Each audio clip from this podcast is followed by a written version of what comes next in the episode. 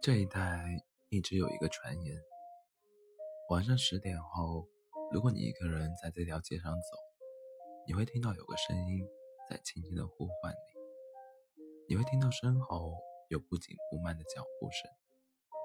你绝对不能回头，无论你心里有多怕。至今没人知道回头的话会看到什么，因为回头的人从来没有走出过那条街。男人想着委托人的话，一边盯着腕上的手表，时针指上十一点五十分。因为传言的原因，每晚过了十点以后，这条街上几乎一个人都看不到。他已经在空荡的大街上来回逛了差不多有一个多小时，然而手上的罗盘依旧一点动静都没有。男人是个阴阳师。阴阳师就是跟各种灵异事件打交道的人，通灵、捉鬼都是阴阳师的工作。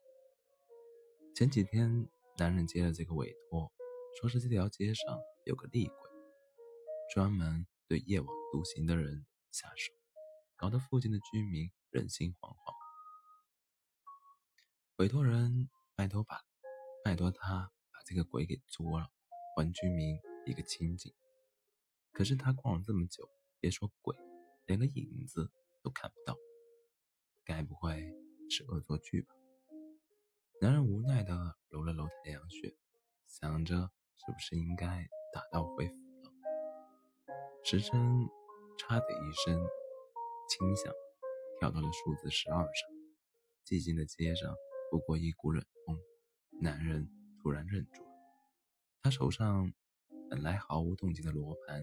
此时正在剧烈的转动，一阵轻微的脚步声从他身后响起，男人浑身汗毛乍现。来了。男人一边继续走着，一边不动声色地把手伸到怀里，抓住了内袋的纸符。怕他，怕他，脚步声不急不慢地跟在他身后，男人的心。几乎要停的提到嗓子眼，终于脚步声在他背后站定，他只觉得有股阴风摸着他的脖颈。受死吧！男人在心里怒斥一声，飞快地从怀中掏出纸符，口中开始念动念动咒语。哇！山口的声音明显受到了很大的惊吓，纸符悬在半空。男人和对方大眼睛瞪着小叶，是个女鬼。此时她被男人吓得跌坐在地上，脸上一片惊恐。干嘛？男人大喝一声，女鬼被吓得被吼得整个身子几乎变成透明的。你，你能陪我走一段吗？